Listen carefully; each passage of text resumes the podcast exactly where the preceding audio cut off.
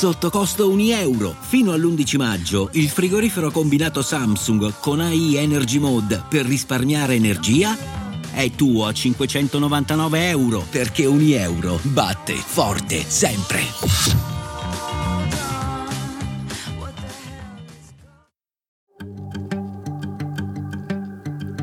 Sometimes I don't know what to say.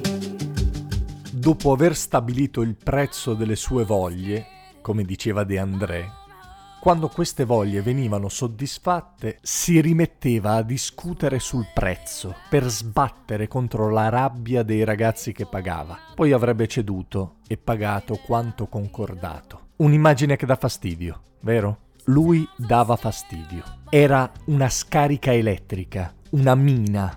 Tutte le volte che faceva, tutte le volte che parlava, sconvolgeva. Ma dare scandalo, fare scandalo, non era la sua intenzione. Lui semplicemente, che si trattasse di testa o di corpo, tirava fuori lo sporco da sotto il tappeto, il suo e quello degli altri. Una vita violenta, un'espressione violenta. Sometimes I don't know what to say. 45 anni fa, il 2 novembre del 1975, Pierpaolo Pasolini veniva massacrato all'idroscalo di Ostia. Quello che è successo, quello che è davvero successo, intendo, non è mai stato chiarito fino in fondo. Le sue iniziali mi hanno sempre colpito, forse perché 3P sono inusuali. Parto da lì, le uso uso le sue iniziali per raccontare tre aspetti del più grande intellettuale che abbiamo avuto, nonostante tutto, o forse grazie a tutto quello che è stato. Tre parole che iniziano per P, pugno, pallone e poesia.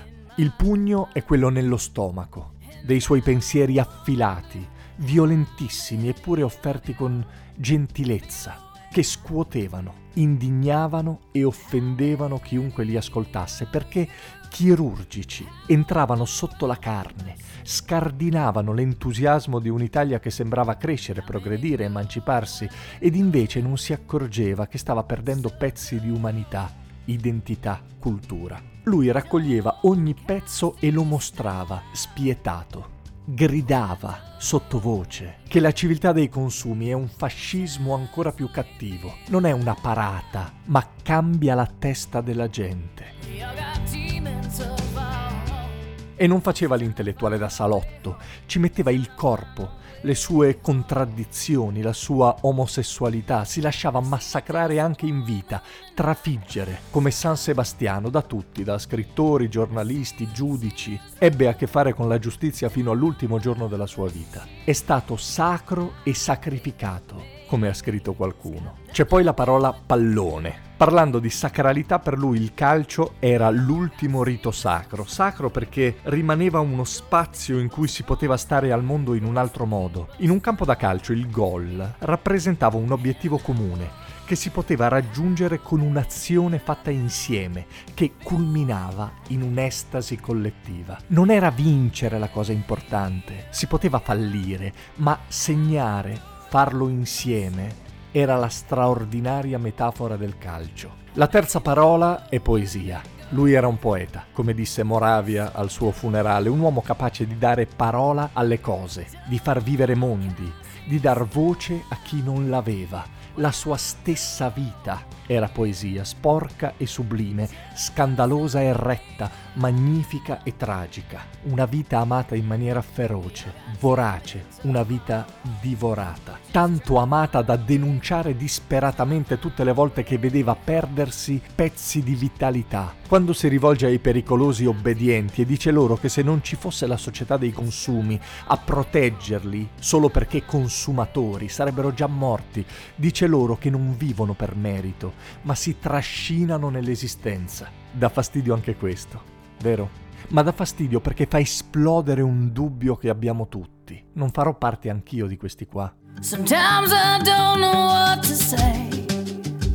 E servirebbe oggi gente così, capace di una critica radicale, ora che la tecnologia ci fa andare sempre più velocemente, ma manca chi ci dica in quale direzione, come e con chi. Manca chi ci ricorda di non dimenticarci pezzi di vita, di slancio, di entusiasmo, di cuore, di umanità. In definitiva, di amore.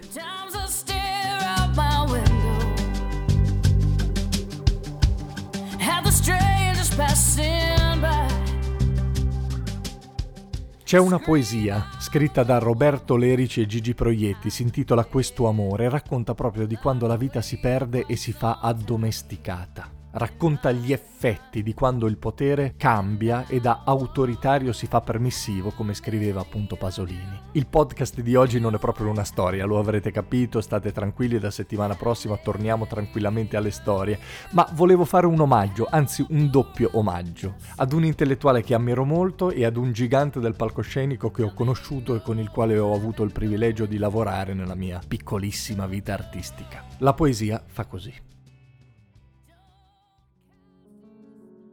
Questo amore malato, denutrito, fatto di parole smozzicate, quest'amore usato, digerito, buttato in pasto al popolo ignorante come fosse una cosa interessante, quest'amore corrotto dalla noia, dei grandi amatori della storia, masticato da cento letterati, vomitato da principi, prelati, quest'amore che accoglie, che perdona, fatto per gente dalla bocca buona, è un amore di fradicia letizia, che assolve tutto, pure l'ingiustizia. Quest'amore sciancato, deficiente, sbattuto sulla faccia della gente come l'osso al cane disperato, questo amore scarnito, rosicchiato, coi suoi stracci di corpo denudato. Questo amore di cui si parla tanto, celebrato,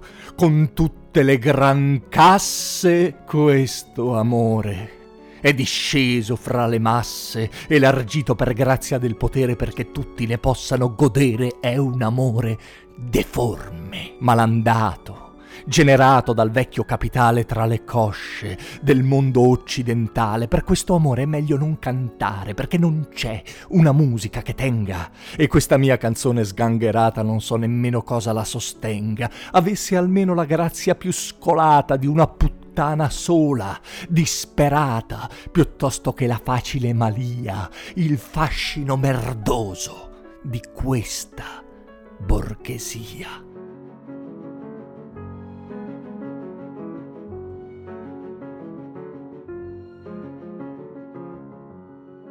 Ma quell'amore, che era una certezza, si è assopito con l'ultima carezza, ha ripiegato pian piano le sue foglie, rinunciando per ora alle sue voglie, e l'anima mia per questo si è ammalata.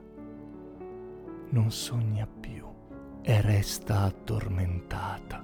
Prima che il vuoto tutti ci divori, che venga, venga presto il tempo in cui ci si innamori. Prima che il vuoto tutti ci divori, che venga, venga presto il tempo in cui ci si innamori.